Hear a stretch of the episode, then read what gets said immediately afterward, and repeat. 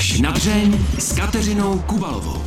Napsala celou řadu knih, z nichž některé se dočkaly i filmového zpracování. Léta šéfovala prestižnímu módnímu časopisu a dnes žije především charitou. Její nadační fond Be Charity se zaměřuje na pomoc dětem s postižením. Naším hostem bude už za chvíli Barbara Nesvadbová. Kateřina Kubalová přeje dobrý poslech. Jsem opravdu moc ráda, že tady ve studiu můžu přivítat filantropku, spisovatelku Barbaru Nesvadbovou. Dobrý den vám přeju. Dobrý den, děkuji za pozvání. Rádo se stalo. Podle toho, co o vás vím, tak si myslím, že vás definuje taková touha pomáhat. To být eh, na světě vlastně spíš než pro sebe, tak pro ty druhé. A mě by docela zajímalo, co s takovým člověkem udělali poslední události, to, co se kolem nás děje. Eh, já mám paradoxní reakci. Já bývám často i díky své profesi hodně melancholický a takový hmm. zádumčivý člověk, kterého vždycky moji kolegové z nadace vystrčí někam na pódium, když máme akci a hmm. já mám dělat medvěda, tak to mě navleknu do těch červených šatečků a já se směju od rána do večera a pak se zase zalezu k sobě na vesnici s kočkama a s psaním. Ale musím říct, jak Žijeme v době, která je nesmírně těžká a s kterou nikdo nepočítal a neuměl se na ní připravit. A myslím si, že už eh, chvíle s virem nadělali se společností obrovskou paseku a moje maminka je stále ještě činný psychiatr, ordinuje, hmm. takže přesně vidím, kolik lidí najednou vyhledává. A já mám dceru, která je 19 a obklopuje jí velké množství jejich přátel ze školy, kteří k nám jezdí pravidelně a vidím tu krystalickou úzkost dětí a to vlastně tu nevíru v budoucnost, jo, tu bezcílnost absolutní. A já opravdu věřím na toleho žít přítomným okamžikem. Neumím sice definovat, co přesně ten přítomný okamžik je, snažím se ho nemít jenom na tu chvíli, kdy my se tady spolu povídáme, ale mít ho jako kapinku aspoň delší, protože být bez budoucnosti a bez minulosti mi nejde. A nejsem hinduista ale myslím si, že prostě že člověk může být spokojen s málem a právě v současné chvíli se snažím jako úplně, jak bych řekla, plánovaně se na lidi usmívat a nepouštět ten strach, protože každý se bojí, pochopitelně, kdo by se nebál. Předpokládám, že se snažíte i pomáhat, protože bez toho byste asi nemohla být. tak eh, my jsme malý fond, už jenom proto, že 100% peněz rozdělíme, které vybereme, tak eh, si přesně vybíráme akce a rosteme tak nějak, bych řekla, nekontrolovatelnou cestou, jo, že vlastně z 60 dětí máme 82 na rehabilitacích, prostě z šesti provozoven pro mentálně handicapované najednou máme 16. Ono se to tak nějak samoděje a nejde to zastavit postavit. Já jsem za to ale nesmírně vděčná, protože nás čím dál tím víc lidí podporuje, ale když začal ten konflikt na Ukrajině, tak jsme si přesně s kolegy říkali, že jsme příliš malí, že nejsme UNICEF ani člověk v tísni a že vlastně můžeme na nejvýš sami nějak pomáhat a že nechtěli jsme dělat nic konkrétního. Já jsem taky obrovský pacifista, já si nemůžu představit, že bych já nevím, co kupovala, eh, jakýkoliv materiál na frontu. Ale tak jsme se dohodli, že vlastně budeme pomáhat dětem, které přijdou sem, primárně dětem, které třeba budou mít obdobné postižení, jako mají naše děti z fondu, ať už onkologické nebo prostě dětská mozková obrna nebo po úrazu, prostě, že vlastně zařadíme do našeho programu. Nicméně mě před časem oslovili dvě ženy, Jana a Marie, a vlastně jsem se seznámila s tou problematikou vzdělávání. A oni mi řekli, hele, máme tady 56 dětí z Ukrajiny, pojďme něco vymyslet. A máme tady domeček od eh, pana ředitele základní školy Botičská za korunu, tak vznikla vlastně škola. Už se tomu nedá říkat ani adaptační skupina, je to reálně škola, mm-hmm. jsou to dvě třídy a předškolní třídka, taková jakoby školička. Máme tam čtyři učitelky z Ukrajiny a máme tam dvě vychovatelky. A musím říct, že když jsem tam šla poprvé, tak eh, já jsem vlastně snad nikdy neviděla tak uh, zničený děti. Jo, já, já fakt uh, si myslím, že jestli něco na světě mám ráda, tak já si nesmírně ráda hraju s dětma. Ať už jsou to děti zdravé nebo nemocné. A já nějak neumím dělat rozdílu v menšině a většině, takže uh, možná až extrémně infantilním, ale tohle bylo fakt krutý setkání s realitou. Oni byly úplně, nejenže bez úsměvu, ale bez energie. Oni byly vysloveně tam jako to trauma bylo všudy přítomné.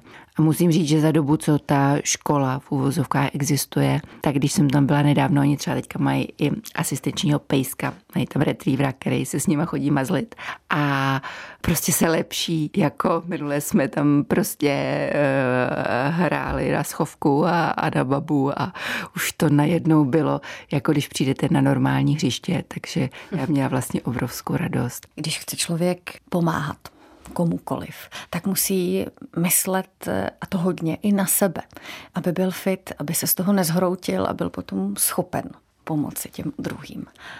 Umíte to? Já vám nevím. Já nad sebou moc nepřemýšlím, ale na druhou stranu mám, myslím, obrovské štěstí. Mám štěstí na takovou bandu kamarádů, který mě neustále obklopují a drží. Mám štěstí na lásku, protože třeba moje dcera je prostě absolutní parťák a mám skvělou maminku. Pak mám jedenáct zvířat na lezenců, tak prodrbu nějaký kožišky. A já, já, těžko říct, ono to moje práce je vlastně psací, je enormně introvertní a je vlastně nesmírně osamělá. Takže ono se to vyvažuje navzájem. Tak vyběhnete mezi ty lidi, energie. Ale já vám nevím vlastně, jak ta psychohygiena, ona je bez hmm. sporu nesmírně důležitá a možná máte pravdu, že by člověk měl pěstovat cíleně. Já to moc neumím. Na druhou stranu, ono možná je to v těch úplně obyčejných věcech, jo, že nepotřebujete cíleně meditovat nebo jít na nějakou art terapii. Prostě v jednoduchosti je největší síla, jo. Mně stačí do lesa nebo jít plavat. Vařit si kafe a prostě sedět. No a koukat do svíčky. Barbara Nesvadbová, která je dnes hostem pořadu až na dřeň, už to tady zmiňovala, vyrostla v rodině eh, dvou psychiatrů a tam někde se zrodila ta vaše velká touha pomáhat, být tady pro ty druhé. Já vám vůbec nevím. Já jsem vlastně, když začal fungovat fond, jakoby oficiálně po mnoha různých akcích, tak jeden z našich lékařů z fondu, pan profesor Pavel Kolář, říkal tak jako významně, on jak má ten svůj čínsko-britský humor, jo, tak tak zvednul to v obočí a říká, Barunko, to tě sežere. A když se mě teďka třeba někdo zeptá, a když jsi něco nového napsala, tak říkám, hmm, hmm, hmm. Takže jako už sežralo. A já mám ten obrovský, já mám fakt obrovské jako štěstí, že i mé staré knihy se stále čtou a kupují. Za tímto jsem jako nesmírně vděčná všem svým čtenářkám a čtenářům, protože jinak by ty kočky už někde jako se oběsily hlady nebo si museli chytat myši. Ale to je jako taková velká vlna, která se pořád zvětšuje. Moje máma vždycky říká, a to je prostě velká pravda a vidíme to i dneska, že strach plodí strach, zlo plodí zlo a dobro prostě plodí dobro. A já když vidím ty moje holky a kolegyně a přátele, jak se absolutní samozřejmostí pouštějí do dalších a dalších akcí, které vymyslíme a prostě ve svém volném čase jdou třeba provádět, ať je to kurátorka, jde provádět Krumlovém, Ivo Kahánek udělá koncert, prostě kdekoliv někoho potkám, tak řeknu, prosím tě, neudělal bys nám beach charity menu ve své restauraci, ano jasně udělám, nevyrobila bys nám svíčky, no jasně neupleteš čepice, prostě ono to je jako, já nevím, jak to nazvat, jako taková koule. Takže vlastně to nejde zastavit. to prostě já vlastně nevidím ani konec a mám z toho radost, protože prostě lidé jsou hodní a je to vidět třeba i v současné době, jak obrovskou sounáležitost sobě Češi mají, jak dobrý jsme národ. Ono to bylo zdát ze všech možných průzkumů, já nevím, jestli jste je někdy četla, ale jsou tady také průzkumy o dobročinnosti a my jsme třeba mnohem jak bych řekla, víc eh, charitě naklonění než národy, které nás obklopují. Ono fakt se nelze orientovat podle toho, co říkají ty politické špičky, že nezisk je lůza. To fakt není. A já si dokonce nemyslím, že by kdokoliv, kdo jde dělat do neziskového sektoru, měl v úmyslu třeba okrádat stát. Jo? Já si myslím, že je tady samozřejmě asi spousta organizací, které nejsou úplně transparentní, ale to si kdokoliv může zjistit, když se podívá na jejich buď výroční zprávu nebo transparentní účty a podle toho se může orientovat a pak jsou tady fakt lidi, kteří to dělají s mm, otevřeným srdcem, jako je třeba Peťa Sýkora z Dobrého anděla. Byla vůbec eh, někdy ve hře otázka, že půjdete opravdu ve šlép jejich svých rodičů, že půjdete na medicínu a bude z vás psychiatr, nebo jste vždycky chtěla pomáhat tím slovem psaným? Víte co, já jsem um, ustrnula ve fyzice S rovná V krát T, dál jsem se prostě neposunula a nemyslím si, že by tam na té medicíně země byly nadšení. Já si se umím spoustu věcí naučit na spaměť, ale ta anatomie, to nevím, jestli by to ta moje hlava zvládla. Jasně, že byla otázka psychologie. Dokonce teďka Vláďa Michálek, režisér pohádkáře, uchvatný to režisér Anděl Exit, prostě je třeba zabít sekala o rodičích a dětech, tak eh, si vystudoval gestalt terapii a teďka vlastně má svůj praxi ve sněmovní. Takže ono si myslím, že všechno je možné, že nikdy neříkej nikdy. A já tak jako nekonečně ráda zkoumám veškeré ty pábitele, ať už je to holotropní dýchání nebo kraniosakrální terapie, tak já jsem schopna vyzkoušet cokoliv ale ta praxe, ono to je těžké. Mě nedávno nabídli, protože chodím učit, tak mi nedávno nabídli, ať si pro boha už dodělám doktorát. A jsem fakt ty dny nejsou natahovací. A pro mě je být charity prostě láska. A vidím, krystalicky vidím ten posun, který ty pravidelné rehabilitace udělají psychomotorickým vývojem našich dětí. Oni opravdu třeba nastupují a nemůžou, jsou na vozíku a pak jdou s asistentem do první třídy. Takže pro mě je vždycky jako vlastně jsou priorita oni, co jako jestli budu mít jako ještě titul za jménem, tak co? Víte co, jak se říká? Já bych říkala něco ošklýho, ale no, pardon, no prostě se na to kašle. Někde jste říkala, že vás fascinují od jak živa internetaj, což je ostatně vidět i z knížek, které jste napsala. Myslíte si, že po těch letech, kdy se těmi tají zabýváte, už rozumíte lidem a třeba i sobě? Jejda vůbec. Je, ale počkejte, sobě už trochu rozumím. To je asi otázka věku. A bez sporu, já jsem dlouhou dobu věděla, co nechci, ale neuměla jsem to regulovat.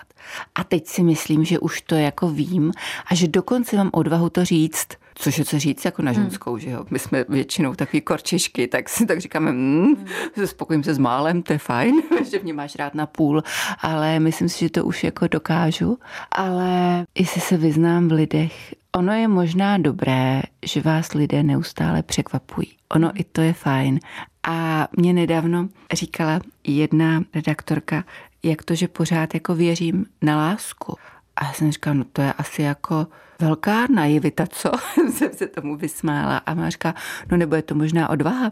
Tak ono, víte, vždycky záleží, jak se na danou věc podíváte, prostě z kterého úhlu. Mm. Můžete ji vnímat, že je prostě blouznivost, nebo že fajn.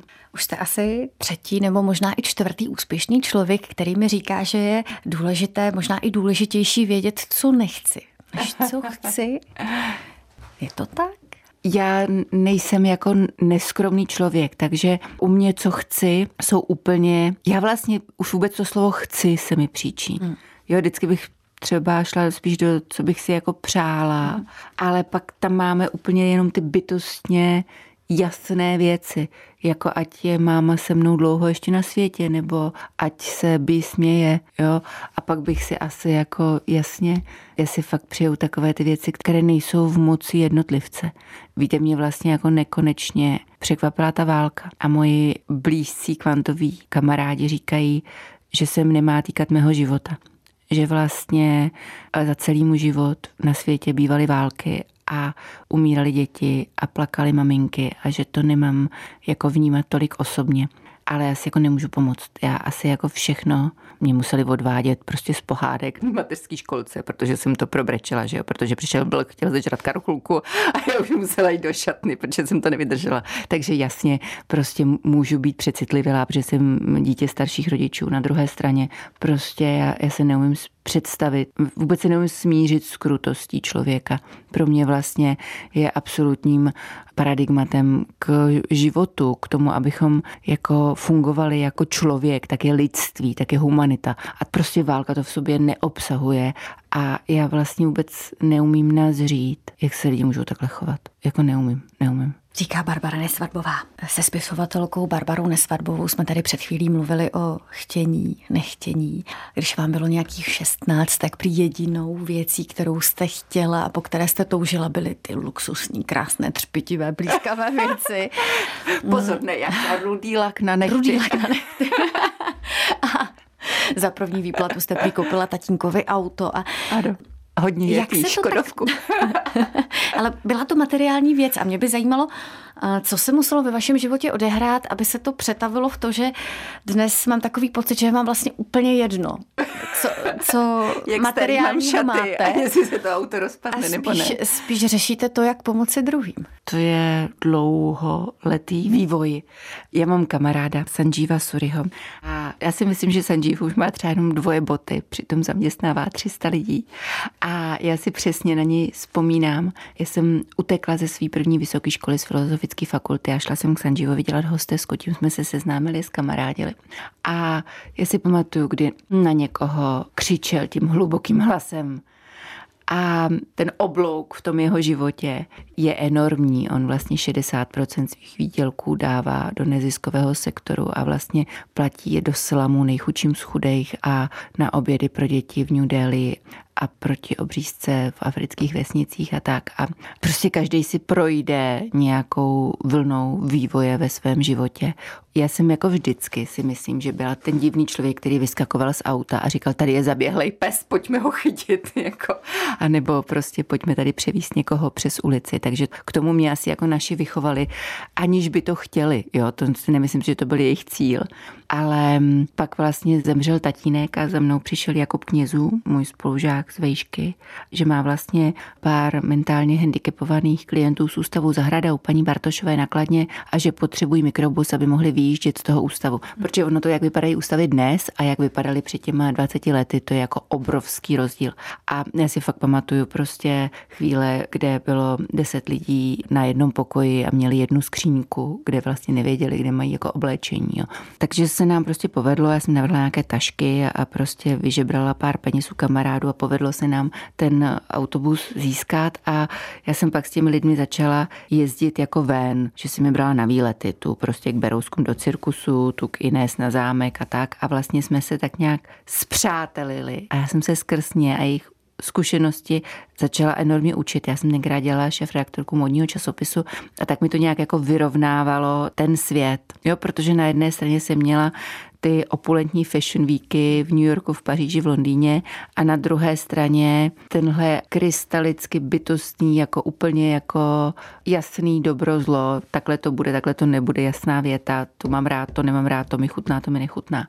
A jak vlastně začaly Jakubovi podniky růst a, a startujeme a Etancel v dnešní době zaměstnáváme 160 mentálně handicapovaných lidí ze středočeského kraje, tak se na mě začalo obracet čím dál tím víc rodičů s postiženými dětmi. A tak jsme s Pavlínkou Soutkovou a s Olgou Trčkovou založili fond Be Charity a tak to vlastně se začalo celé prostě nějak nabalovat. No ale jako ten nějak impuls, ten tam jako nebyl nějak jasný. Ono, já totiž neumím říkat ne. Takže vždycky, když Pavlí řekne, hele, máme stop stav na děti, tak já říkám, Pavlí, ještě jedno, ještě jedno. Mimochodem, bylo to pro vás těžké opustit ten svět těch opulentních fashion weeků, o kterém jste před chvílí mluvila? Vůbec. Já už nemohla. Asi tři roky už jsem nemohla vidět. byla přehlcena. No, květi, mě řeknete květinový vzor nebo krem proti celutí. A mě se teďka dělá ještě, teďka mám žitky. Nevážně. Jako já to dělala 17 let a já jsem měla celou dobu stejný tým, takže to byl ten, myslím si, jediný důvod, proč eh, jsem tam byla tak dlouho, protože já, já mám ráda lidi. A ty vlastně lidi, kteří mě obklopovali, byli moje druhá rodina. Hmm. A my se dodnes máme rádi, dnes se vídáme a dnes ti kluci lámou moje knihy a jsme si prostě blízcí. Ale ta práce samotná, představte si, že já jsem si od té doby nekoupila módní časopis. A přitom já časáky miluju. Pro mě to bylo dokonce taková jako druh práce, který byl až obsesivní. Já jsem jezdívala na dovolené a místo toho, abych si třeba luštila křížovku, tak jsem si kreslila makety, jak by měl vypadat spravodajský týdeník, jak by měl vypadat prostě, já nevím co, týdeník eh, klidně o zahrádkářství. Mě to vysloveně bavilo. Prostě jako si kreslit rubriky, vymýšlet jejich názvy a tak. A prostě člověk si některých věcí v životě nasytí a už se k ním jako nepotřebuje vracet. Knih jste se nenasytila? To neumím. Pro mě je psaní láska. No, láska. Já mám dva druhy psaní, novinářský, protože mě vlastně baví se ptát. Já si myslím, že novinařina je jako poučná práce. Jsem teďka dodělala knížku s Aničkou Hogenovou, teoložkou, filozofkou, fenomenoložkou. Ta mě jako nekonečně bavila. A to je jako vlastně cílené psaní. A pak mám psaní těch svých novel, pohádek, románů o lásce a toho jako vůbec nejde vystoupit. To si dokonce neumím představit, že bych o to přišla, nebo to bych nechtěla. Je to pro vás i do určité míry terapie? Psaní, když je vám třeba teskno, tak to um, píšete do těch řádů. Já bych ráda, ale musím říct, že často spíš ne. I když jsem editovala svoji poslední novelu Iluze, tak eh, jsem pořád chtěla, aby dobře skončila. A nešlo mi to. Prostě to nešlo. Jako je opravdu nešel happy end. A teď to edituju a něco tam škrtám, aby na mě kouká a říkám, maminko, ty pláčeš, tak to prostě přepiš. Já říkám, ale to fakt nejde, to se prostě nedá. Takže ono to asi není možné se z věcí vypisovat. Ono člověk taky nepíše o sobě. Vlastně žádný autor. Na druhé straně... Nikdy jste to tak neměla třeba u svých prvotin, že, že by to bylo víc jako víc o vás. Víc o mě asi maličko, jo, ale bylo to víc země. Jo, já mhm. třeba už teďka pravidelně, jak víc plánuji ty postavy, tak přesně si říkám, který charakterový rys by měli mít, nebo když jsem třeba psala pohádkáře, tak pro mě bylo velmi těžké, protože tam měla dvě ženy, které se byly hodně podobné, tak milovali jednoho muže, tak bylo jasné, že jsou jako hodně si podobné a přeskakovat mezi nimi pro mě bylo těžký. Hmm. I pak vlastně, když to Marek Epstein přepisoval do scénáře, tak říkal, hele, prosím mě, mě někdy splývají. A říkám, ale to je záměr, aby ti splývali. No, takže ono je to tím si vlastně s postavama nesmírně ráda hraju. Ale víte, co mi nešlo? Já jsem chtěla, teďka finišujeme přípravy filmu podle mé novely Přítelkyně. A to je vlastně o novela o takovém plíživém domácím násilí, jo? o takovém tom neviditelném tlaku, který vás jako skutečně může zhubit a vlastně i tu hlavní hrdinku donutí k sebevraždě. Není to moc jako veselá kniha. Mě vždycky to je fascinující, mě vždycky někdo z televize osloví a tím dám námět a jim ukážu něco, co píšu. A mi říkají, ale to vůbec není jako Bridget Jones. Říkám, no tak to mě jako mrzí, ale fakt nic takového nemám. Ale tak eh, zpět k téhle novele a já jsem si pak říkala, že je tak hrozně ženská, jakože je napsaná ryze prostě z pohledu té ženy. Hmm že to zkusím ten příběh otočit a do druhé poloviny knihy ho napsat z pohledu muže. Mm-hmm. Vůbec. jako nula Nejde bodou, to. to absolutně nefachalo, no. ale prostě to nešlo, jako, no. Ale já vlastně ani jako neznám moc mužů, kteří by jako uměli popsat ženský svět na druhé straně, aniž by to nevyznívalo směšně. Já si myslím, hmm. že fakt jako existují ne genderové stereotypy, to ne, ale rozdílnosti rozhodně ano. A to je dobře. Máte za sebou i svou první knížku na zakázku. Jak se vám Mia psala? Psala se mi lehce, ale bála jsem se protože za prvé to byla knížka, která měla obrovské ambice, že půjde mm. do světa a byla to knížka psaná pro OSN, tak to taky není úplně jako běžná objednávka. Ještě měla jako vydělat peníze skautům. Bylo to celé, jako ty, jenom ty SDG cíle jsou prostě konec chudoby, rovnoprávnost, vyrovnaná ekonomika. To jsou prostě cíle, které nejsou jako zanedbatelné, že jo. A já jsem to nechtěla zvorat, takže jsem si dělala obrovské rešerše. A vlastně každou noc jsem sledovala různé filmy o záchraně planety, četla všechny možné knihy na toto téma a můj kuchyňský stůl vypadal, jako když eh, mají detektivové ty, ty prostě nástěnky, když hledají vraha. Tak já jsem tam měla tolik lepítek, že jsem se v nich už nevyznala ani sama. Ale pak, když jsem si už k tomu sedla, tak už, už to bylo fajn. No. To už mi to pohltilo a vlastně jsem tu holčičku pak začala mít ráda a začalo mě těšit to psát. Já vlastně, když se, když se dostanu do těch hrdinů, tak oni mě tak jako polknou. Já pak s nima žiju. Tak pak je zase těžký se s nimi loučit. A vystoupit z toho. To je pravda. Jenom obyčejná máma, to je pravda. která jde vařit tu večer. No to mi právě vůbec nejde. Mě to dnes by připomíná a dělá si z toho vždycky srandu. Já třeba jí řeknu, hele, Bibianko, ale si nikdy jako neměla chůvu, když jsme byli pořád spolu. A ona řekne, no a když si psala pohádkáře, tak jsem měsíc jedla špagety s kečupem. ale i nám pořád hezky. Spisovatelka Petra Dvořáková mi tady před časem říkala, že si myslí, že by literatura neměla být jenom taková zábava, se kterou si sedneme třeba na pláži nebo někde ke kávě, ale že by nás měla někam posunout. Myslíte si to taky? Tak jak který druh psaní? A já si myslím, že já vlastně nevnímám, já jsem nikdy nevnímala literaturu jako jen tak zábavu. Jo, vlastně jednu jo. Já mám totiž strašnou neřest, jakože, jako obří. Já když eh, jsem hodně unavená, tak já čtu detektivky. A musím teda přiznat, že si z nich vůbec nic nepamatuju. a že to je pro mě jen tak zábava. Já jsem schopná třeba za sobotní noc prostě přečíst jednu detektivku a tím si úplně jako vymít hlavu. A někteří lidé zase koukají na televizi, já nemám televizi. Hmm. Ale jinak eh, já se chráním těch velkolepých cílů. Já si vlastně myslím, že sdělení a sounáležitost, kterou nám příběh dává, může být eh, prostě v lásce mezi psem a kočkou. No. Že vlastně půvab příběhu je, když nám utkví v paměti. Já bych se zdráhala, a to jsem se zdráhala i u Mii, kde ten podtext byl, ale zdráhala bych se jakýchkoliv jakoby vzdělávacích ambicí. Já nejsem učitelka, nemám tohle v povaze, ale bez zesporu každý člověk, který píše knihy, chce, aby ty jeho knihy šly se čtenářem a můj táta mi vždycky říkal, že když moje knížky přežijou generaci, že už je můžu považovat v úvozovkách za literaturu. No co to je literatura, co to je psaní, to bychom se tady mohli hodiny bavit hmm. mezi tím, co je umění a co je kýč. Jo. Ale když dneska vidím ty 16-leté dívky, jak čtou moji první knížku Řízkaře, které jsem napsala ve 20, tak si říkám, kůrník, já jsem ale stará.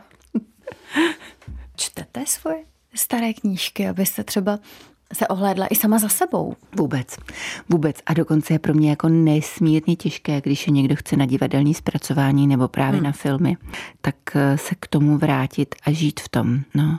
Ale já mám jako vážně hodně práce. Já si jako neumím představit, že bych jenom tak z plezíru si šla zkoumat svoje psaní před 15 nebo 20 lety. No, já nevím, asi já mám ráda blízkost a fungování fondu, který máme, takže já si nejvíc času právě věnuju, věnuju našim dětem a našim projektům, takže do toho mi už moc času dalšího nezbývá. Ale když jsme byli u toho učitelství, tak jestli tady se můžu propašovat jednu prozbu, já strašně moc hledám Pašujte. učitelku češtiny.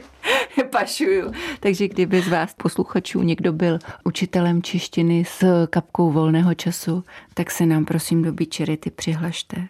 My totiž ve studio Hav u Hanky Francové teď děláme zdarma češtinské kurzy pro ukrajinské děti a máme prostě jenom jednu starší dámu a potřebujeme ji doplnit, jinak bude hrozit, že to budou učit pubertální kamarádi mé dcery a to fakt si nepřeju. Je vidět, že vás eh, pomoc a charita naprosto pohltili, že tím žijete. Ale přesto, rodí se vám někde v hlavě nápad třeba na další knížku? Nerodí. je to strašný, ale nerodí. Já teďka potřebuji postavit toho v studio a pak máme gala večeři, která je pro tři nemocniční jednotky. Máme Prima Love Day, který je pro naše dvě postižené děti. Máme s Ivo Kahánkem koncert. Ten květen a červen jsou prostě ve znamení Beach Ale pak eh, bude léto a já jsem se rozhodla sjet na kameni a koukat na moře. Takže jistě, jistě budu i psát a na to se nesmírně těším. Říká host pořadu až na dřeně, spisovatelka, filantropka Barbara Nesvadbová. Děkuji moc za návštěvu. Mějte Já moc krásně. za pozvání. Naschledanou. No a mě už nezbývá, než dodat, že pořad až na dřeni si můžete poslechnout i jako podcast. A nezapomeňte se podívat také na videozáznam z natáčení. Kateřina Kubalová se těší na slyšenou zase za týden. Mějte se krásně.